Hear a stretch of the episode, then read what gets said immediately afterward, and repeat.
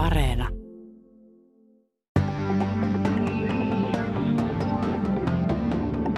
Yle puheessa.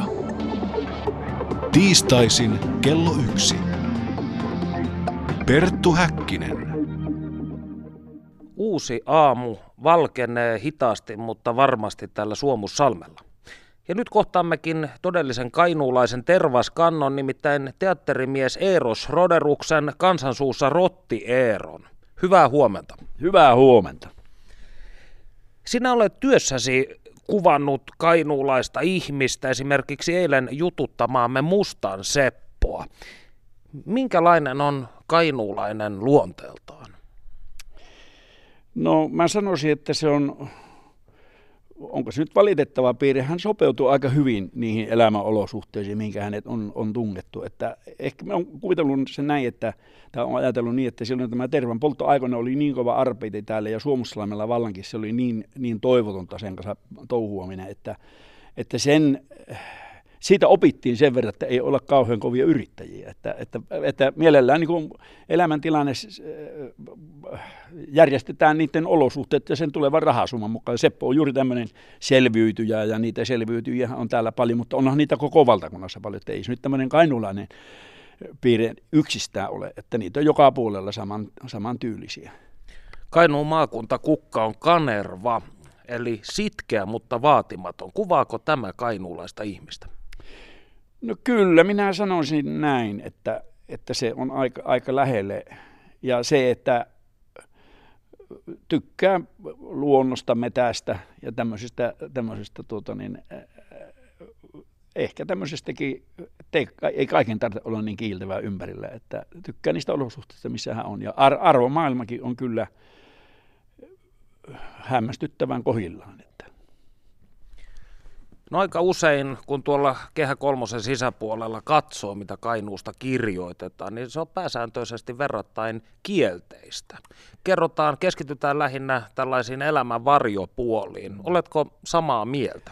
No olen. Minä tosissakin sanon, että vuonna 2004 ensimmäisen kerran sanoi, tuota, Soininvaara sanoi jossakin puheessa, että eihän koko maata voi pitää asuttuna. Ja se minusta, niin, niin näin talvisodan äh, maisemissa, josta tapeltiin joskus niin kuin jokaisesta sentistä, jokaisesta tuumasta tapeltiin, niin se tuntuu erittäin pahalle siis semmoinen, että, että koko maata ei voi pitää asuttuna. Ja se, että tätä ei koskaan jatketa pitemmälle tätä kertomusta, että jos Soassa sanotaan, että me ei näitä rintamalinjoja voida pitää, niin silloin kyllä tämä, tämä äh, komentaja määrittelee uuden linjan, jossa sitä pidetään. Mutta ei se sano niin, että, että me, me hävitään tämä sota näin, että, että kyllä sillä joku suunnitelma on oltava siihen, että millä alueella me pärjää, että mitä tarkoittaa tämä puhe, että, että koko maata ei voi pitää asuttuna.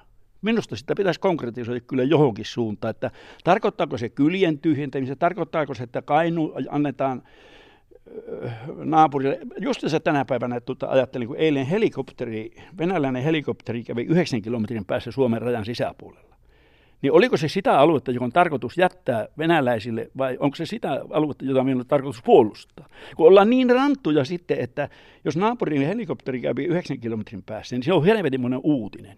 Mutta se, että puhutaan, että me ei voida tätä koko maata niin kuin, niin kuin, tuota, niin, asuttaa, ne on aika melkoinen ristiriita siinä on kahdeksan vuotta, yli kahdeksan vuotta kestänyt, ajatellaan Kiviniemen hallituksen aikana tämä, alkoi tämä puhe, että tämä maa, maa, maa menee konkurssiin. Sitten Kataisen hallitus puhui neljä vuotta, ja nyt Sipilän hallitukseen luotettiin, se on nyt aloittanut varsinaisen tämän paahtamisen. Että jos ei tämmöinen kymmenen vuotta kestänyt puhe, jos se ei ala vaikuttaa niin kuin ihmisten käyttäytymiseen siihen, että aletaan tapella keskenään, jätetään kaikki ostamatta sellaiset tavarat, jotka olisi, että otetaan sitä maailman loppua porukassa, niin ei siihen auta mikään muu. Siis kyllähän tämä johtaa tähän. Tässä nyt ollaan ja Sipilä on vielä Puolangan poika, niin eikö hänen luulisi jollain tavalla tekevän jonkunnäköistä siltaruupupolitiikkaa?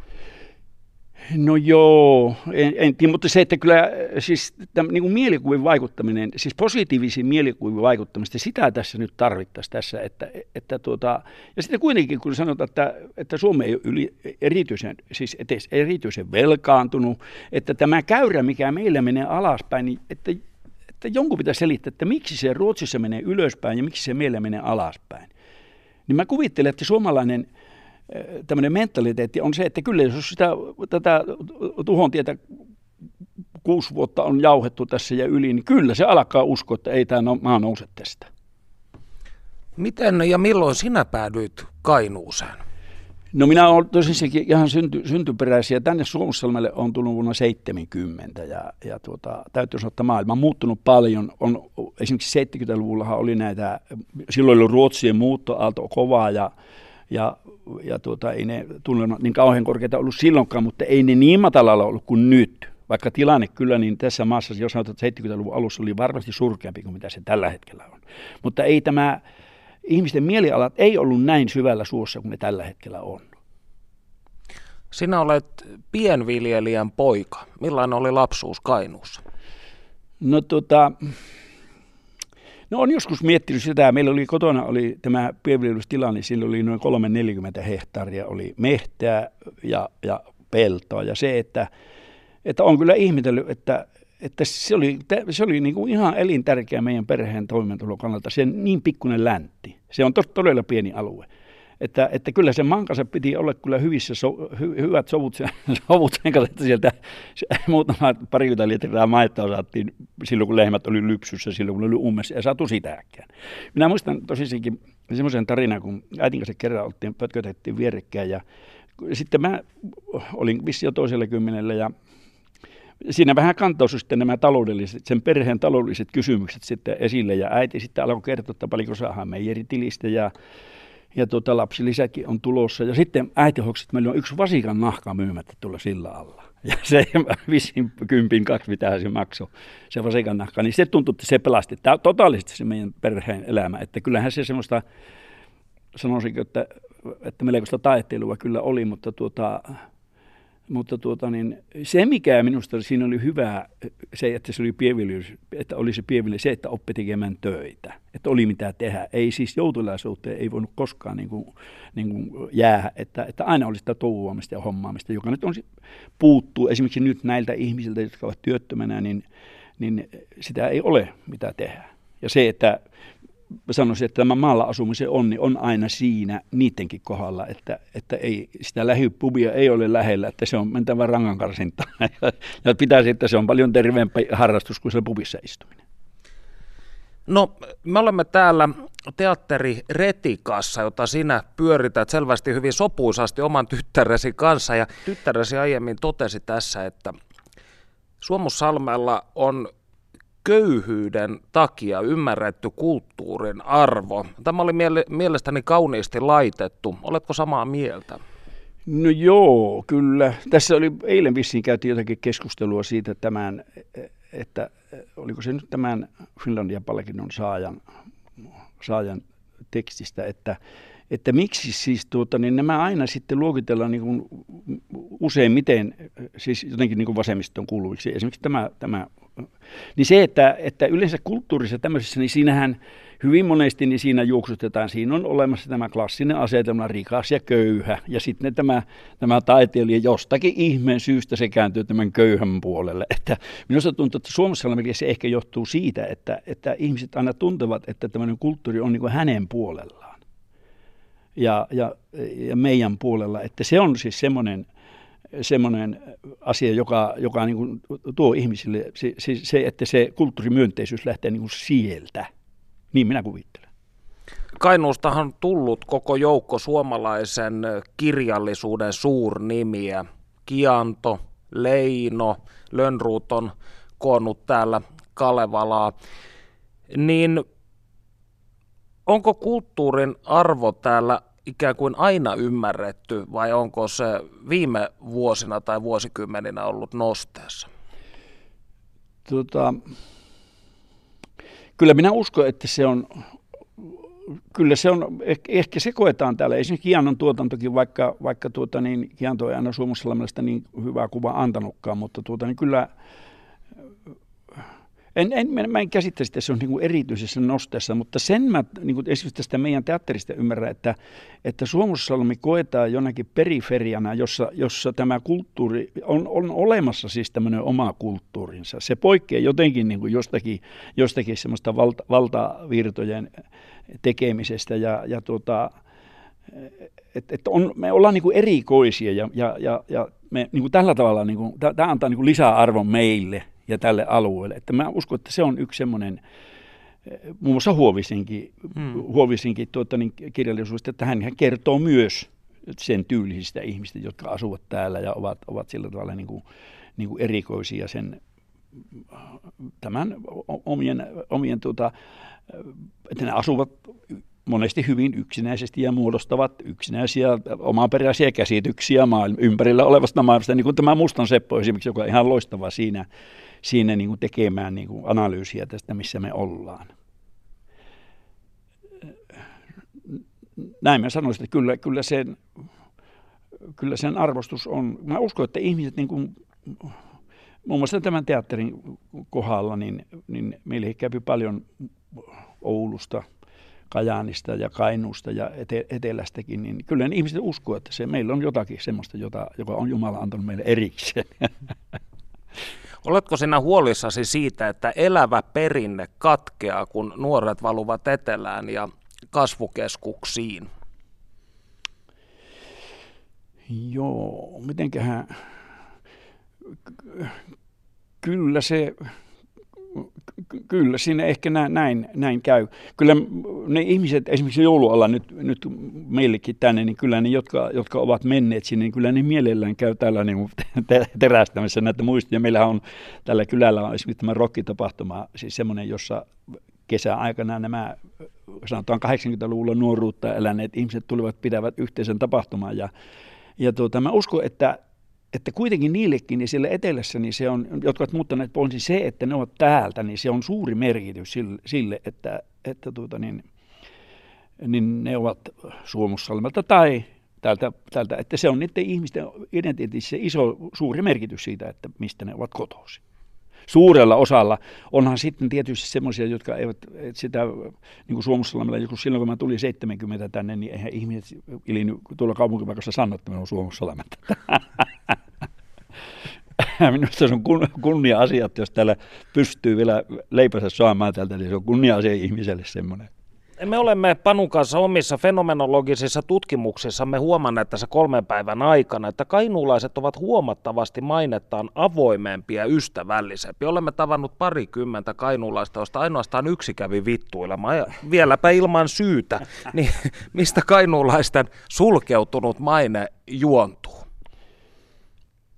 Ehkä se on se, se vanha sanonta, että, että puhuminen on hopea, mutta vaikeneminen kultaa, että jotenkin, jotenkin halutaan pitää se yksi kortti siellä vielä, että ei niin kuin sitä näytetä, että, että tuota, sen minun, että, että Kainulainen esimerkiksi se kokeilee sitä, että ymmärtääkö tuo kuulija minun puhettani. Se heittää sinne väliin semmoista koukkua, että se kahtoo naamataulu, että nauraako se tällä asialla, ottaako se, ymmärtääkö se tämän mallista huumoria esimerkiksi. Muun muassa tämä monesti kerrottu Mustan Seppo, että se heti kyllä kokeilee sitä, että, että, että tuota, ottaako se tosiaan saattaa valehella sinne sekaan, että katsotaan, että uskooko se kaikki, mitä mä puhun, että, että siinä kokeillaan vähän sitä tämmöistä kuulijakin, että mitä tässä tapahtuu. Annetaan osa vastuu kuulijalle. no niin, ei ehkä niin paljon, kyllä savolaisuus, jos kainulaisuus, vaikka muralue on sama, niin poikkeaa aika paljon, paljon kyllä, että – että tuota, kyllä Kainuulainen on enemmän kuitenkin kuuntelija. Että Savolainen ei ole kuuntelija, se on mielellään, mielellään tokasaisen väliin, keksii hienouksia sinne. Mutta kyllä mä väitän, että Kainuulainen on enemmän kuuntelijatyyppi kuin Savolainen. Kun me mietimme Suomussalmea ja yleisemminkin Kainuuta, Suomi-neidon kapeinta kohtaa, jossa on hyvin paljon sotahistoriaa, ja muuta tällaista menneisyyden painolastia, niin millaiset poliittiset jännitteet täällä vaikuttavat? No tota, minun mielestä ne jännitteet, mä tosiskin tuli vuonna 70 tänne, silloin oli ihan selvä, selvästi vielä, vielä ole, täällä oli eli semmoisia miehiä, jotka olivat käyneet täällä Hennalassa silloin, semmoisia kommunisteja. Suomussalmihan on ollut tämmöisen kommunistisen pitäjän maineissa. Esimerkiksi tämä joki, joka on tässä meidän eessä, niin siinä oli yksi näitä tämän punaisen viivan, punaisen viivan tuota, niin päähenkilöitä oli, oli valtion palkkaamana kosken laskijana tässä ja, ja tuota, täällä oli Amerikan suomalais, siis Amerikassa käyneitä tämmöisiä henkilöitä ja he toivat sitten tämän, tämän punaisen aatteen tänne niin kuin punaisessa viivassahan se näkyy niin kuin selkeästi. Että nämä ihmiset oli ihan todellisia, todellisia ha, henkilöitä, jotka, jotka täällä olivat. Ja, ja tuota, sitten täällä kävi vielä semmoinen juttu, että silloin kun kommunistinen puolue oli maa, maa-alainen, siis illegaalinen puolue, niin niin tu, tuolla Kuopio, Kuopion piirijärjestössä jäi täm, niitä jäsenluetteloita ei saanut olla, mutta Kuopion piirijärjestössä oli jäsenluettelo ja joku ohrana sitten meni sinne, soluttautui sinne piirijärjestöön ja 21 perheen huoltajaa vuonna silloin, silloin kommunistivainien aikana niin joutui linnaan tuonne Tammisaareen täältä. Ja se oli melko kova nakki sitten, että ne katkeroitu to- totaalisesti ne ihmiset. Samoin tämä tervan poltto silloin aikoina, niin se oli tällä niin, niin kuin jo tuossa sanoin, että, että tiloja meni paljon yhtiöille ja isäntiä joutui niin maantielle ja se katkeroitti myös. Teillä oli tosissaankin nämä olosuhteet niin ankarat, että se kat, oli katkeroittanut ihmiset, että tämä oli erittäin otollista maaperää niin kuin tälle kommunismille.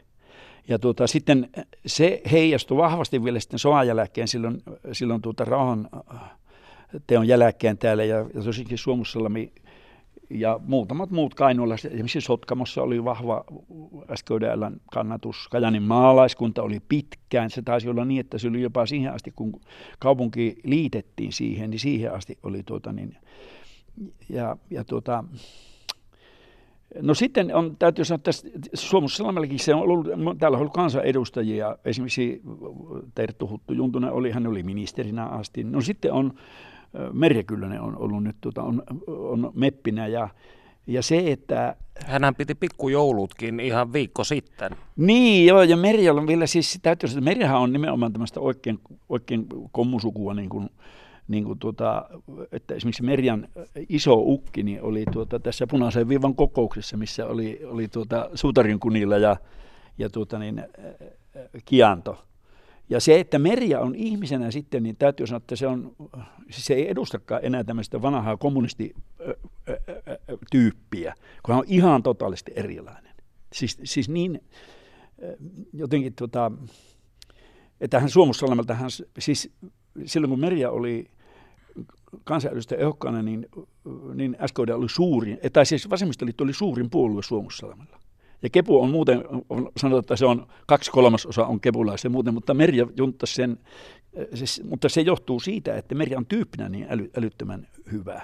Niin kuin se näkyy siinäkin ministerinä olossa sitten, että hän oli kuitenkin hallituksessa, niin oli lähes suositumpia ministeriä ja silloin. Ja ja se on niin kuin nyt ollut, ollut semmoinen, joka on sitten kantanut näiden, näiden tuota, tämän illegaalisen ajan, ajan jälkeen sitten kantanut sitä, sitä kannatusta täällä. Ja, ja tuota, on muuttanut, siis täytyy sanoa, että se on, tämä vasemmistoliitto on osannut muuttua tämän vuosien ja aikojen saatossa täällä. Se on osannut niin sen karvasa kääntää, kääntää niin edukseen.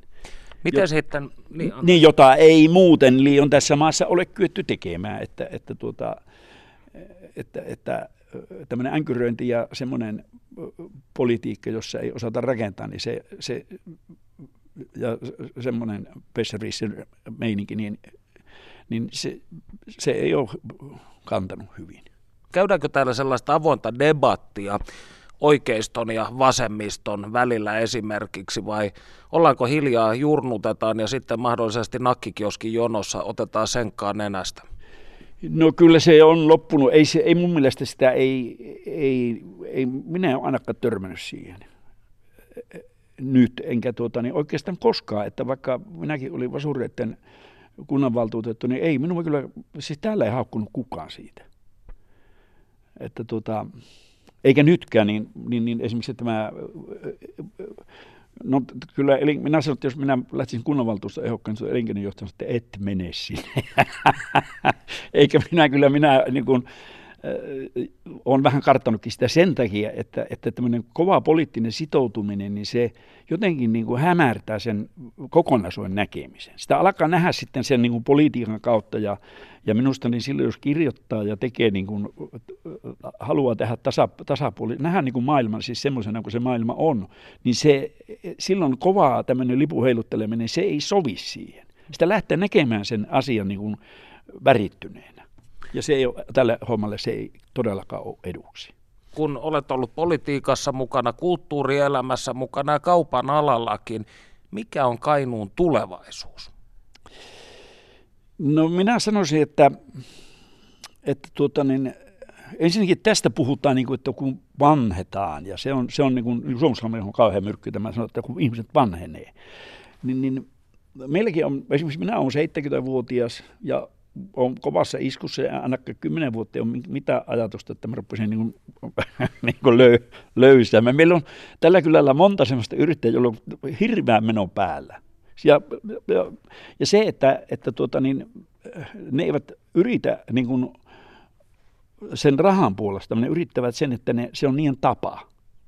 Meillä on monta sellaista ihmistä, on niin tapayrittäjät ja, ja, ja tuota, niin, niin minusta niin se, että mitä minä nyt antaisin opiksi, niin se, että silloin kun ihminen on työelämässä, niin silloin on joku haave jostakin.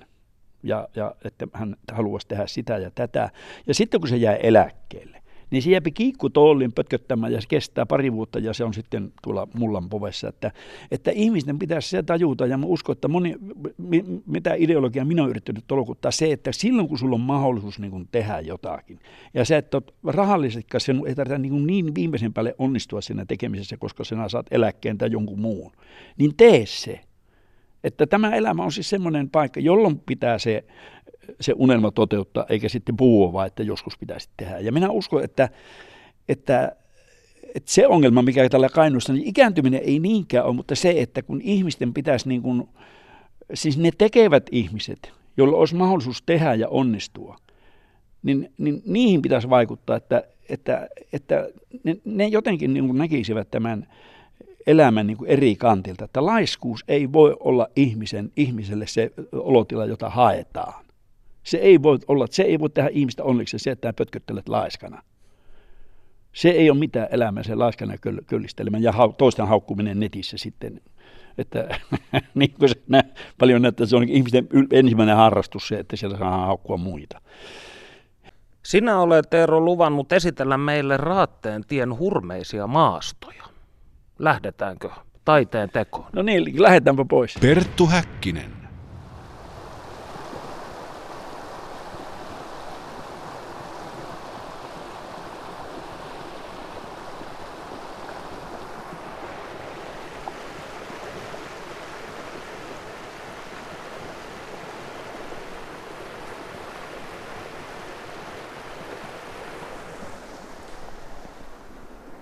Ja me olemme saapuneet tänne Kuoman joelle, jossa Rotti Eero on ystävällisesti luvannut esittää meille äänikuvaelman taistelusta.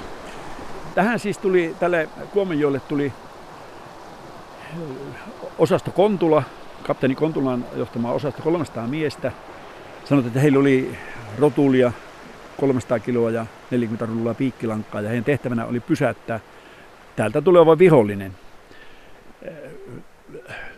Tämä toinen osasto taisteli tuolla Kirkonkylällä, siis 163 divisiona taisteli siellä, ja tämä vihollisen tehtävä oli tulla avuksi tälle 163 divisionalle. Ja jos he olisivat päässeet tuonne kylälle, jonne tästä on 10 kilometriä, niin tämä koko taistelu olisi saanut ihan kokonaan toisen muodon. Että, että siis tämä osaston pysäyttäminen oli niin kuin suomalaisille niin kuin, niin kuin enemmän kuin välttämätöntä. Ja tosiaan 15. päivä joulukuuta tuolla Raatteen suunnasta niin lähti tulemaan hyökkäysvaunuja. Tuossa tiellä oli kyllä, ty- suomalaisilla oli kaksi äh, panssaritorjuntatykkiä si- silloin vain käytössään täällä. Ja tuossa tiellä oli tykki, mutta kukaan ei osannut sillä tykillä ampua. Ja kun täältä rupesi tulemaan hyökkäysvaunu, niin jalkaväki lähti jo tästä, tästä tuota, niin ne oli semmoisia vehkeitä, joita kovin paljon oli täältä nähty. Ne lähtivät jo niin kuin pakoonkin, mutta tuolla oli semmoinen granaatiheti-osaston vänrikki, joka sanoi, että että hän kyllä, tietysti hän oli niin ampunut raskalla aseella, häntä, häntä kiinnosti vähän tämä tykkihomma ja oli vähän pakkokin kiinnostaa, koska ne tuli niin hyökkäys, kolina, kova kolina kuului tuolla. Ja hän sitten osasi, otti jonkun kaverin siihen ja hän muuten niin kuin osasi kyllä sillä tykillä haukset, miten tällä ammutaan, mutta hän ei osannut tähätä, että miten sitä tähätään tämmöisellä vehkeellä. Mutta sitten hauksesi, että hän katsoi siitä reiästä, siitä tykin, siitä piipun reiästä. Että jos piipun reikä sattuu, sattuu hyökkäysonnokotte, niin se, hän sitten hoksasi, että silläkin tavalla voi, voidaan tällä, pyssyllä, tällä, tällä tykillä ampua. Hän pisti paukun sisälle luukun kiinni ja ampu. Ja ensimmäinen hyökkäysvaunu tuhoutui tuohon. No sieltä tuli toinen ja sama juttu. Tämä Vänrikki tuhosi, kun se kolme hyökkäysvaunua tälle, tälle tienpätkälle. Ja sitten neljäs hyökkäysvaunu sitten ei enää tullutkaan sieltä. Ja suomalaiset sitten loppujen lopuksi pystyvät pitämään tässä Kuomanjoella tämän osaston hetkinen 15. päivä ja 8, kaksi viikkoa piti se kolmesta suomalaista tämän, että, että tämä raattiasta tuli 44. divisioona ei päässyt tuonne kylälle. Sitä toki täällä höystettiin tätä puolustusta niin, että metässä liikkui jatkuvasti sissiosastoja ja näille venäläisille muodostui semmoinen käsi tai näille ukrainalaisille semmoinen käsi, että suomalaisia on paljon enemmän kuin mitä niitä oli. Että tälle sissitoiminnalla annettiin niin kuin semmoinen, semmoinen vaikutelma, että vastassa on suuri vihollinen. Tuolla yläpuolella oli sellainen koskialue ja siitä koskialueelta joku osasto pääsi Suomen tälle, niin kuin tälle länsirannalle, mutta nekin lyötiin takaisin. Sitten ne kerran yrittivät, nämä ukrainalaiset yrittivät sen, sen kosken niskan kautta, siellä on kosken niskassa on aina jäätä. Sen jään yli tulla sitten, ja sieltäkin lähetti, suomalaiset, se osasto lähti jo pakoon sieltä, mutta siellä Kauempanainen oli konekivärimies, joka ei tiennyt, että tästä pitää lähteä, tästä pitää lähteä pakoon. Ja se niin kuin, niin kuin tietämättään se alkoi ampua siihen jäälle niitä venäläisiä ja, tai niitä ukrainalaisia. Ja niin, siinä kävi sitten, että ne ukrainalaiset eivät päässeet sieltäkään yli. Että tässä oli myöskin hyvä on, onnea mukana, mutta, tuota, mutta tuota, niin, tietysti tämä mä oon aina tässä kun ollut, niin olen ajatellut kyllä, että, että miten hirveältä se on tuntunut, kun tietää, että siis tulee kokonainen division, että 15 000 miestä on tuossa tulossa, meitä on hyvin lähes kourallinen. Ja tähän tosissakin muodostui tämä Haukilan motin, motin tämä länsi pää tulpattiin tälle joelle. Ja tähän muodostui semmoinen lähemmäs 10 kilometriä pitkä motti, tämä Haukilan motti. Tälle, tähän mottiin jäivät sitten tämä kenraali Vinogradov ja 146 rykmentin johto, 305 rykmentin osien johto ja 25, tässä oli monen, monen rykmentin johto, siis oikeastaan tämä käärmeen pää oli tässä muutaman kilometrin matkalla. Ja tosissakin tuolta muutaman kilometrin päästä niin tämä jalkaväkirykmentti 27 en, ensimmäinen pataljona ensimmäinen päivä tammikuuta kello 23.30 katkasi tämän tien ja tosissaan tähän alkoi muodostua se Haukilan motti. Siihen tielle oli pysähtynyt semmoinen venäläinen tai ukrainalainen tämmöinen tykkipatteri ja suomalaiset kiersivät tuon järven takaa ja sattuivat just tykkipatterin kohdalle. Se sattui puolen yön aikana. Tämä tykki, sanottiin, että tykkipatterin miehet olivat väsyneitä pitkästä matkasta ja he pyysivät niin kuin mun päälliköltä, että he voisivat aamulla laittaa nämä tykit sitten ammuta kuntoon. Päällikkö suostui siihen ja nämä olivat juuri ruvenneet ruokailemaan. Niin silloin tuli tämä, tämä, tämä jalkaväkirykmentin se pataljona siihen. Siinä oli kapteeni Eino Lassila, sen komentaja. Ja sattui just siihen patterin kohdalle, kellä ei ollut aseita käsissä? Ja tuhosivat koko tämän, tämän tykkipatterin siihen tielle. Tykkipatterin komentaja lähti hakemaan apuvoimia, apuvoimia tuosta tuota niin, äh, muutaman kilometrin päästä, mutta hänelle annettiin avuksi vain tämmöinen komsomol traktori yksi. Ja se, silloin se eri, Suomessa tuhosi heti sen traktorin ja se jäi sitten, ne venäläiset ajattelivat, että no avataan aamulla, että se on joku ihan pieni porukka, joka siihen on hyökännyt. Mutta sen yön aikana suomalaiset tekivät sinne, miinottivat sen tien, kaatovat puita siihen ja siihen oli jäänyt sitä tykkyrumua ennestään. Seuraavana aamuna, aamuna sitten tämä Ukrainan porukka, tämä division yritti avata sen, ne eivät saaneet auki sitä, sinne jäi romua lisää. Tämä Lassila sai, niin kuin oli äsken puhetta, että tällä Suomessa oli vain kaksi panssaritorjuntatykkiä. Niin ne oli tehneet niin hyvän, sinne tulee kuitenkin lähemmäs 6-7 kilometriä matka, niin ne oli tehneet niin hyvän talvitien sinne.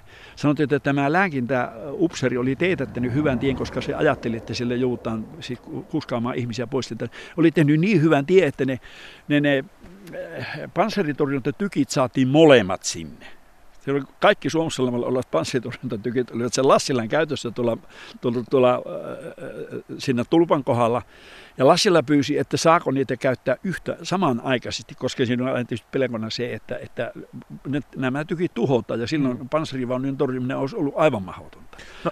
Niin hän sai sen luvan siihen ja sitten tosissaankin, niin se, se, silloin ensimmäinen päivä ensimmäistä, kun se, se muodostui se tulppa siihen, niin sitä yritettiin jokainen päivä ja jokainen yö. Venäläiset yrittivät avata sen tulpan, mutta eivät saaneet auki.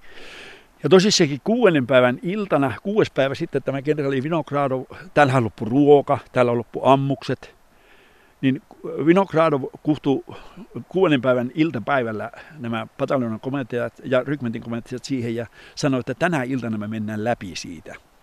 Hän saa tosissakin luvan tuolta sieltä armeikonnan esikunnasta, että, että saatte perääntyä, mutta raskas sotilaskalusto pitää tuoda tullessaan pois. Ja se oli se suomalaisen tuluppa siinä, joka, johon tuli, jatkuvasti tuli uutta romua, niin ne eivät saaneet millään. Ne jäivät tänne, se koko kalusto jäi tälle pätkälle. Se Vinogradov päätti, että mennään jalkapatikassa. Jos ei me saa niitä, sitä kalustoa siitä, niin me mennään joka tapauksessa siinä, siitä illalla. Mutta hän itse päätti lähteä jo päivällä. Tosisi tämä pohjoispuoli tästä oli sen verran auki, että suomalaisille ei riittänyt joukkoja niin paljon, että ne tukkineet tämän, että pohjoispuoli oli aavo auki. Ja siitä aukosta tämä kenraali meni sitten tietyn porukan kanssa, semmoisen joukon kanssa päivällä jo pakeni, pakeni tuonne Venäjän puolelle. Illalla tämä Tämä, siis nämä motissa olevat yrittivät sitten mennä läpi siitä suomalaisten tulpasta.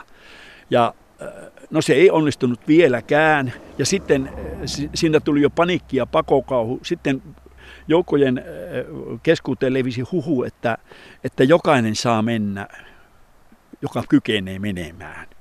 Niin siinä syntyi siis, sanoitte, että upserit menettivät arvovaltansa, se kuka ei kuunnellut enää ketään. Siinä syntyi semmoinen valtava pakokauhu näiden ukrainalaisten kes- keskuudessa. Ja ne menivät sitten, äh, niitä meni satoja, ehkä tuhansiakin meni, meni läpi siitä suomalaisten äh, linjosta ja ne pelastuvat. Mutta tähän jäi jäi tuota, niin tähän, tähän tuota, niin, raatteen mottiin tuhansia. Sanotaan, että, Montako veli venäläistä täällä sitten puskee horsmaa parhaillaankin? No tuota niin, tästähän arviot ovat 7000 9000 on siis tämä raatteen tiellä kaatuneiden määrä että tuota, venäläisten sitten sodan jälkeen, oliko se 312, he sanoivat, että heillä on 312 mistä kaatunut siellä, että, että palauttakaa ne, ja sitten niitä tulikin 313 oli niitä palautettavia, että siinä tuli yhden, yhden miehen ero, ja siitä käytiin kova keskustelu, että miten tämä ei täsmää tämä, tämä tuota. Vielä sanotaan tästä, tästä, tästä siitä venäläisten pakenemisesta, niin Veikko Karhunen sanoi kirjassaan, että yhtäkkiä, siis kun ne pakenivat nämä venäläiset, sanoi, että yhtäkkiä metsästä alkoi kuulua nouseva ja laskeva kummallinen huuto. Se tuli tuhansista kurkuista ja kertoi ukrainalaisten kollektiivista kuoleman pelosta. Siinä oli valtava kaos siinä tiellä. Siinä räjähteli, räjähteli tuota niin, ammuslasteja, autojen lavalla oli haavoittuneita, oli, oli ruumiita, ja, ja tuota niin, voi vain kuvitella, että minkälainen siivo tässä tämä, tämä muutaman kilometrin pätkällä silloin kaiken kaikkiaan oli. Lämmin kiitos tästä Eero. kiitos.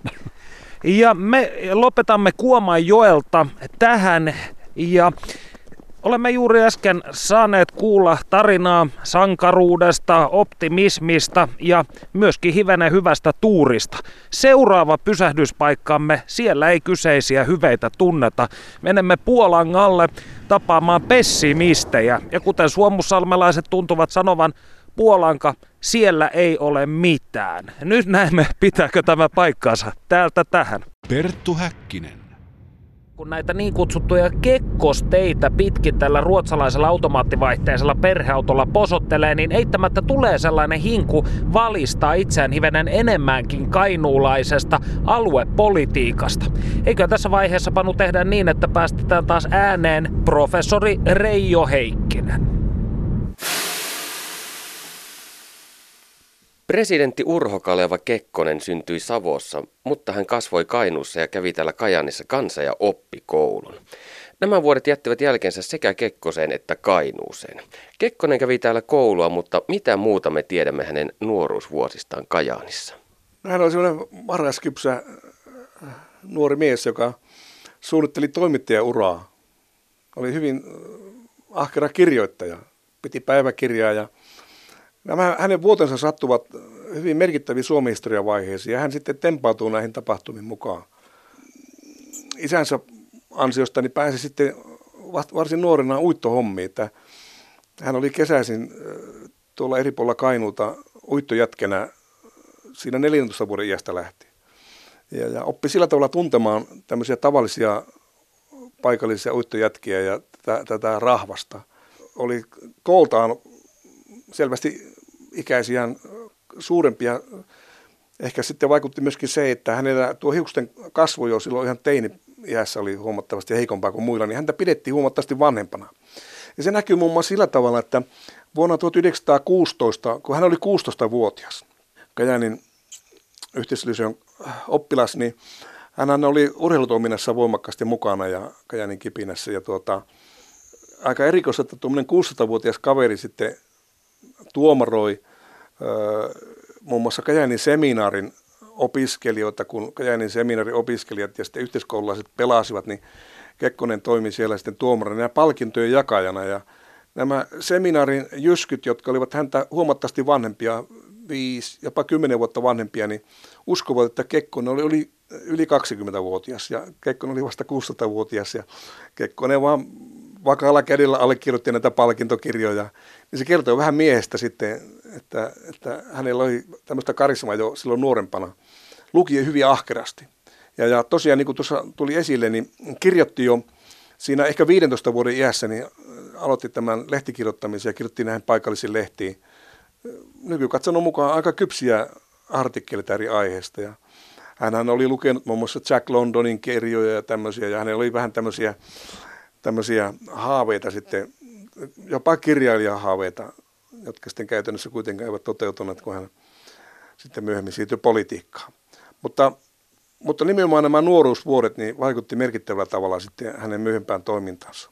Miksi ja milloin hän sitten jätti Kajanin taakseen? No sehän tapahtui varsinaisesti vasta siinä vaiheessa, kun hän valmistui sitten oikeustieteen kandidaatiksi vuonna 1926, että siihen asti hänellä oli hyvin tiivit yhteydet sitten omaisiin. Hänen perheensä asutella Kajaanissa, tuolla yläkaupungissa. Hän oli yläkaupungin kasvattaja ja, ja tuota, aloitti sitten silloin tämän politikoinnin ja ensin ylioppilaspolitiikassa ja sitten myöhemmin suhteellisen nuorena vuonna 1936 väitteli ja sitä kautta sitten hyvin nopeasti kimposi sitten silloisen maalaisliiton johtotehtäviin. Kekkonen vietti täällä Kajaanissa identiteetin rakentumisen kannalta merkittävät vuodet. Pitikö hän itseään kajaanilaisena?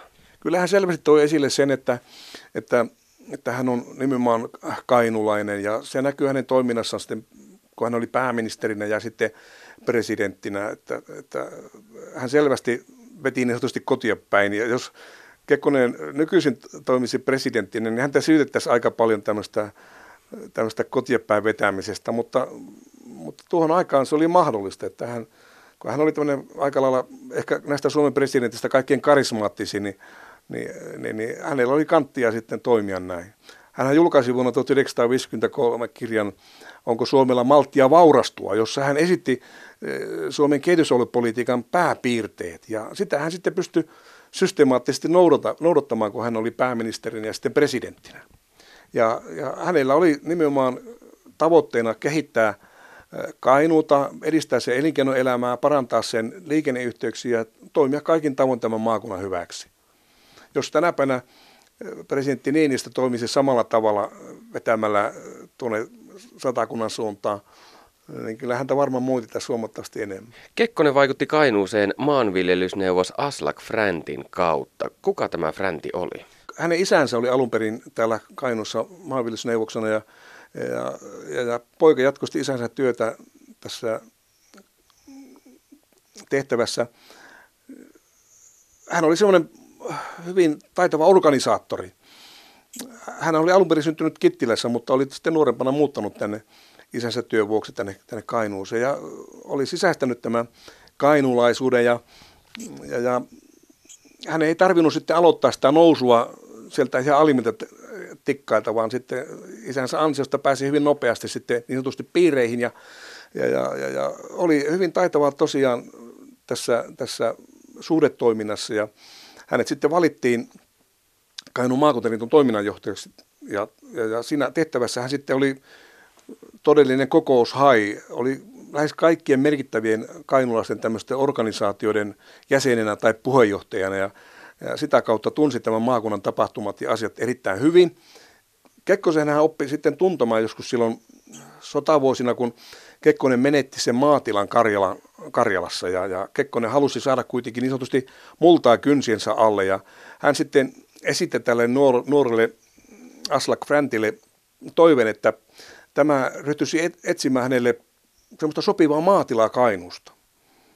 Koska se oli niin tärkeää maalaisliiton kansanedustajille, että on tämmöinen selvä tuntuma maatalouden hoitoon. Ja, ja Franti sitten löysi tuolta Vuoliolta Hinan nimisen maatilan, joka oli suhteellisen edullinen ja se oli myynnissä tuohon aikaan. Ja, ja niin se sitten ostettiin Kekkoselle ja siitähän tuli sitten heidän perheelleen sellainen kesäviettopaikka. Se oli semmoinen kiinnekohta, joka sitoi hänet Kainuuseen sitä kautta sitten Kekkonen ja Fränti oppivat tuntemaan toinen toisensa ja, ja nimenomaan Kekkonen huomasi tämän Fräntin tämmöiset organisatoriset kyvyt ja, ja käytti niitä sitten myöhemmin hyväkseen.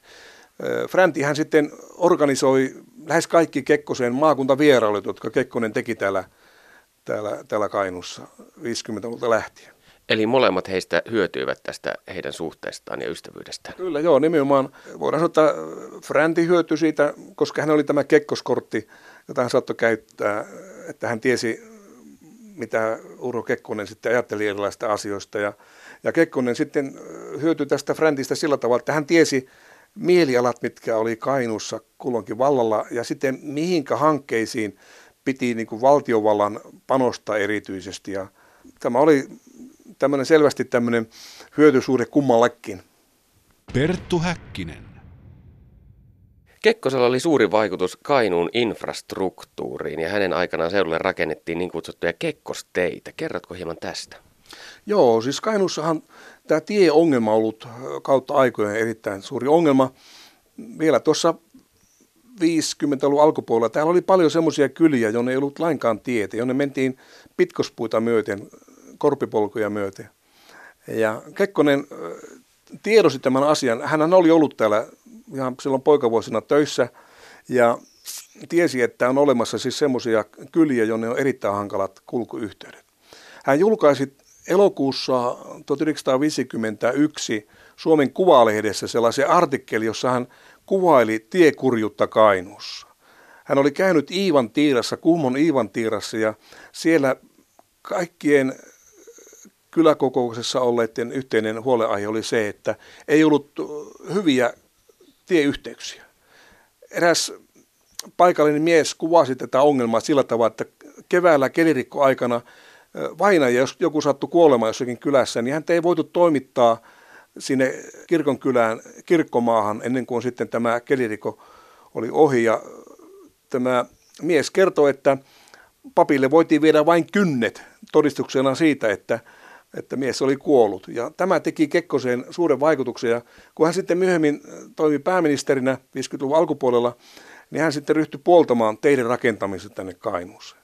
Ja käytännössä näistä Kekkosteistä sitten vastasi täällä Kajanissa, anteeksi Kainuussa toiminut vankisiirtola. Tänne perustettiin tällainen vuonna 1952 tämmöinen vankisiirtola, jossa oli tällaisia sakkotuomioita ja sitten rattijuoppo-tuomioita sovittavia vankeja ja ne ryhtyivät sitten rakentamaan näitä teitä tuonne Kuhmoon ja, ja Suomussalmelle ja näitä teitä ruvettiin kutsumaan sitten kekkosteiksi. Tännehän rakennettiin kaiken kaikkiaan noin kymmenen sellaista tietä, jotka Kekkonen oli siunannut, joiden takapiruna hän oli.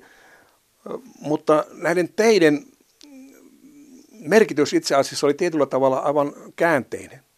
Kun uskottiin, että ne parantavat sitten perukoiden ihmisten kulkumahdollisuuksia, niin hyvin usein kävi niin, että kun tie saatiin jonnekin perukkaan, niin sen perukan isäntä tilasi sitten kuorma-auton pihalle ja hyvin nopeasti sinne lastattiin sitten perheen huonekalut ja kuinka se ollakaan se kuorma-auton keula suuntasi kohti joko Etelä-Suomea tai Ruotsia. Ja se tietyllä tavalla nämä kekkostiet nopeuttivat tätä maalta pakoa ja Kainuun, Kainuun autiutumista. 60-luvulla nimenomaan. No jos Kekkosen muista tämmöisistä hankkeista, jossa hän pyrki vaikuttamaan Kainuun elinkeinoelämän ja Kainuun elämisen mahdollisuuksiin, niin ehkä kaikkein merkittävin oli tuon Kainuun keskussairaalan rakentaminen 60-luvulla. Ja Kekkonen oli nimenomaan tämän hankkeen tärkein suojelija. Jos eh, hän ei olisi antanut tukea tälle hankkeelle, niin todennäköisesti se ei olisi toteutunut tuossa laajuudessa. Aina kun rahat olivat tuosta hankkeesta loppumassa, niin Aslak Fränti soitti, että, että nyt työt joudutaan lopettamaan, että sairaala ei voida rakentaa. Niin Kekkonen otti puhelun vain sitten valtiovarainministeriö ja kappas vaan sieltä löytyi jostakin lisää rahoitusta ja näin sitten voitiin sairaalan rakentamista jälleen äh, vauhdittaa ja, ja, ja, ja nimenomaan varsinkin talvisin työttömyystöinä niin tätä sairaalaa rakennettiin ja sehän valmistui sitten 1969 ja kesäkuussa samana vuonna otettiin käyttöön. No sitten tietenkin myöskin tämä kostamushanke, joka oli myöskin semmoinen Kekkosen lempilapsi tietyllä tavalla. Kostamuksen rakennettiin tämä kaivos ja, ja sinne tarvittiin sitten asuntoja ja Kekkonen oli sitten vauhdittamassa sitä, että, että nämä kainulaiset pääsivät sitten rakentamaan Kostamuksen kaupunkia ja tätä kombinaattia. Ne oli hyvin tärkeitä projekteja nämä nämä hankkeet silloin varsinkin 80-luvulla. Hänen mielestään myöskin syrjäseutuja piti, piti valtiovallan tukea ja siinä on ehkä taustalla myöskin tämmöiset sotilaspoliittiset tavoitteet. Hän tiedosti sen, että jos maamme itäosat, syrjäseudut menettävät kokonaan väestönsä, niin niitä on erittäin hankala puolustaa. Ja täytyy muistaa, että tuolla elettiin kylmän sodan vuosia ja, ja, ja Kekkosen oli tiettyjä tämmöisiä ihan taustalla varmasti myöskin tämmöisiä sotilaspoliittisia pyrkimyksiä. Ehkä myöskin siihen vaikutti se, että tämä Kainuun prikaatti äh, siirrettiin sieltä Savosta, sehän oli alun perin Savossa, niin siirrettiin tänne Kainuuseen sitten 60-luvulla. Perttu Häkkinen. Pääministeri Juha Sipilä on tunnettu lentävästä lauseestaan, jonka mukaan pessimisti ei pety.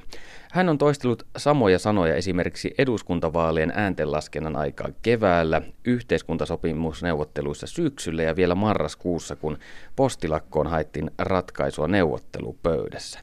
Mistä Sipilän pessimismi on sitten peräisin? Ehkäpä täältä Puolangalta, jossa pessimismi kukoistaa. Oikein hyvää päivää Arto Korkatti, Jaakko Paavola ja Liisa Holappa. Mitä kuuluu? No huonoa kuuluu. Viimein vuoden aika menossa, niin eipä tässä oikein ole ilon syytä. Onko Artolla ja Jaakolla samanlaiset fiilikset? No kyllä tämä semmoista rämpimistä on täällä tämä elämä. Joo, niin, niin saattaa sanoa se, että kyllä tämä on semmoista lumessa kahloamista ja paremmin semmoista jouteolemista on, tuota, kuten on sanottu, niin pessimistiä ei pety sitten, että kyllä me edelleen nokka pystyssä menemme kohti uusia koettelemuksia. Te olette ihmisiä, jotka kutsuvat itseään Puolangan pessimisteiksi. Onko tämä Puolanka oikeasti se pessimismin koti, se paikka, josta Juha Sipiläkin on tämän pessimisminsa ammentanut? Minä, minä voisin sanoa muualta tänne 35 vuotta sitten muuttaneena, että, että tuota, kyllähän tämä on pessimistinen paikka. Ja tuota, tosi mulla, mulla itselläni on pohjat kyllä, kyllä tämmöiseen tähän aiheeseen jo, jo tuota, koko ikänsä, että lapsuus on ollut kurja ja, ja olo, elinolosuhteet puutteelliset pienessä maalaistalossa. Mutta tuota, niin, niin, se, se sitten, tämä Kainuu on kyllä, ja eri, erityisesti Puolanka kyllä on, on niin kuin, voisi sanoa, että eri, erityisen pessimistinen. Että mielestäni niin tämä sopii tänne oikein hyvin. Milloin te sitten järjestäydyitte Puolangan pessimisteiksi? Kertoisiko vaikka Jaakko tästä? Järjestäytyminenhän tuli oikeastaan ihan luonnostaan. Silloin aikoinaan tuossa yrittäjäyhdistyksessä niin vuosissa alussa niin kokeiltiin semmoista, koska teillähän on aina sanottu, että mitäpä se hyve jää. Kokeiltiin semmoista, että hyve jää se. Ja ei siitä saatu muuta kuin haakut palakaksi, niin sitten me tuota, niin järjestettiin vuonna 2007 ensimmäinen niin sanottu pessimismi-iltapäivä tuohon koulun kartanolle. Sato vettä kuin aessa, ihmisiä tuli kolme kappaletta siihen paakalle. Me oltiin tehty kaikkia runoja ja hyviä näytelmiä ja semmoisia. Ja tuota, se ei ketään ei kiinnostanut ja se jää niin kuin höllölleen sillä tavalla, mutta mukava se, että kun heti kun panttiin pillit pussiin, niin aurinko rupesi paistamaan, niin me tiedettiin, että tämä on meidän juttu. No se, se on täällä, se on luonnossa on se, että kun minäkin olen koettanut kaapata näitä tuotteita, rintamerkkejä, paitoja ja muita semmoisia, niin paikalliset sanoo, että mitä selkkaria tuommoisia kauppaamaan. Sehän on selvä, näinhän täällä on aina sanottu se, että ja aina oltu tällä tavalla. Että tuota, kyllä se tänne on tämä pessimismi, niin se on juurtunut jo vuosisatoja sitten oikeastaan silloin, kun tuota ensimmäinen Moilanen, täällä on moilaisia paljon, niin tuota, nehän oli kaloja aikaisemmin, niin nousivat kuivalle maalle, heittivät eväsät tuohon ja rupesivat pessimisteiksi. Liisa, sinulla on paita, jossa lukee hankala akka. Millaisia muita fanituotteita teillä Puolangan pessimisteillä on? No meillähän on paitoja, niin on tämä hankala akka ja änkyräukko ja sitten mitäpä se paita. Ja sitten on lippalakkie, mitäpä se hyvä. Ja sitten on erilaisia pinssiä ja jääkaappimagneettia. Ja myös kaksi kirjallista tuotetta ollaan tehty. Pessimismin lyhyt oppi, väärä, ykkönen ja olikohan se kakkonen se toinen. Että semmoisia.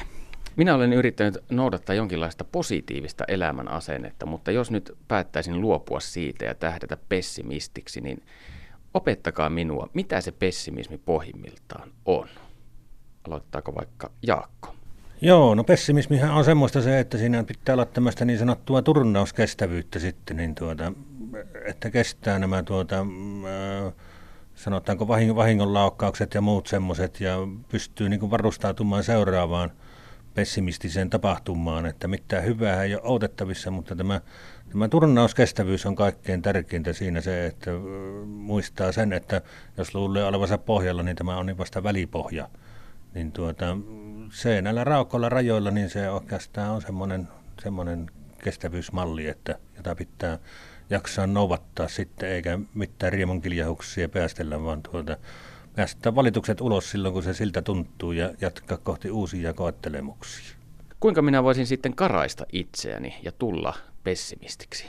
No mun mielestä pessimismi on pohjimmiltaan realismia, että kaikki se, tuota, elämän tilanteet ja olosuhteet huomioon ottaen siinä eletään ja, ja tuota, kohdataan ne, ne kaikki, että ei tämä niin ihan kaiken aikaa valittamista ole tämä pessimismi, pessimismi mutta se on se näkökulma, niin kuin just, että ei, ei niin kuin, turhan pääten siihen optimismiin mm, sorruta ja, ja elätellä niitä toiveita. Sittenhän sitä vasta pettyykin pahasti, koska niin kuin tiedetään, että elämässä ei se mene monestikaan niin kuin se mikä se olisi tämä Strömsössä. Voiko tämä pessimismi mennä liian pitkälle ja johtaa vaikka masennukseen? Minun mielestä just kun el, elää ja ajattelee vähän pessimistisesti, niin se nimenomaan ehkäisee sitä masennusta.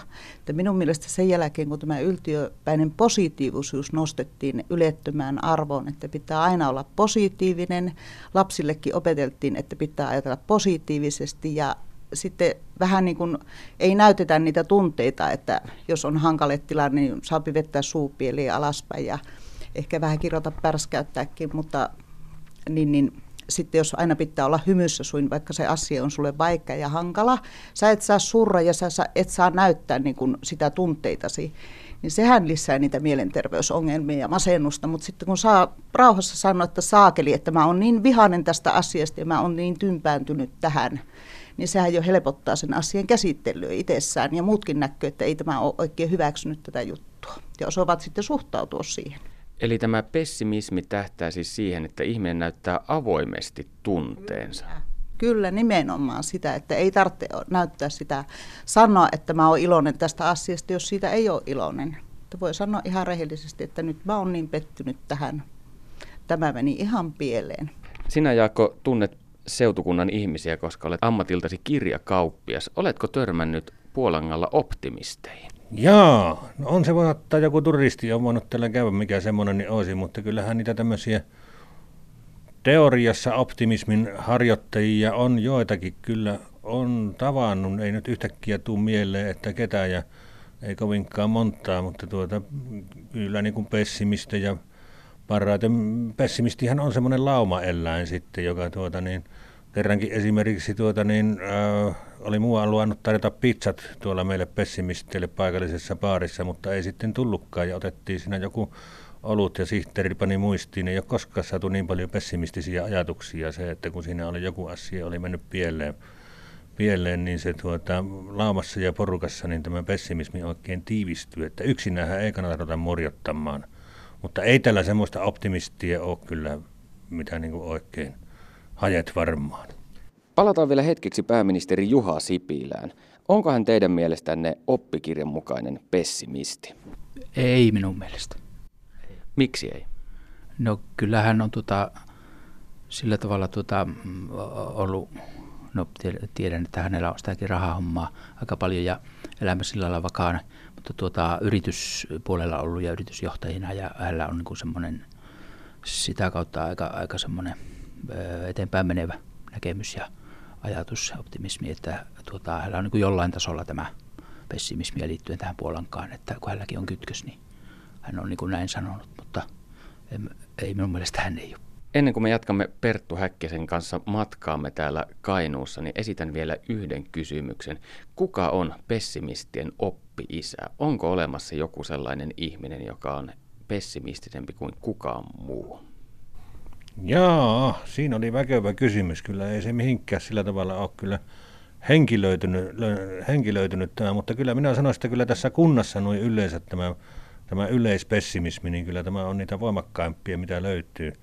Tosin kyllä muuallakin Kainuussa on ihan yhtä hyvä, että kyllä me niin kuin parhaita ollaan tässä asiassa ja tuskinpä tästä kannattaa ketään nostaa isommin jalustalle. Jos joku nostetaan, niin me tehdään patsastus jonkun vuoden päästä sille sitten, mutta vielä se on hyvin kiista-alasta. Miksi juuri te puolankalaiset? No ajattelepa nyt, minkälaisessa syöverissä täällä ollaan, että meistä ei taho tykätä muutkaan kainuulaiset, sitten kajaanilaisetkin tuota sorttaa niin paljon kuin kerki, että tässä joutuu niin kuin itse tekemään nämä kaikki asiat niin kuin hyväksi tullut ja tällä korvessa, niin kuin olet huomannut sitten, niin ei aurata teitäkään, niin kinoksia myöten sopi rämpien, niin kyllä tämä on sitä paikkaa, missä tämmöinen asia sikin jää parhaiten. Perttu Häkkinen.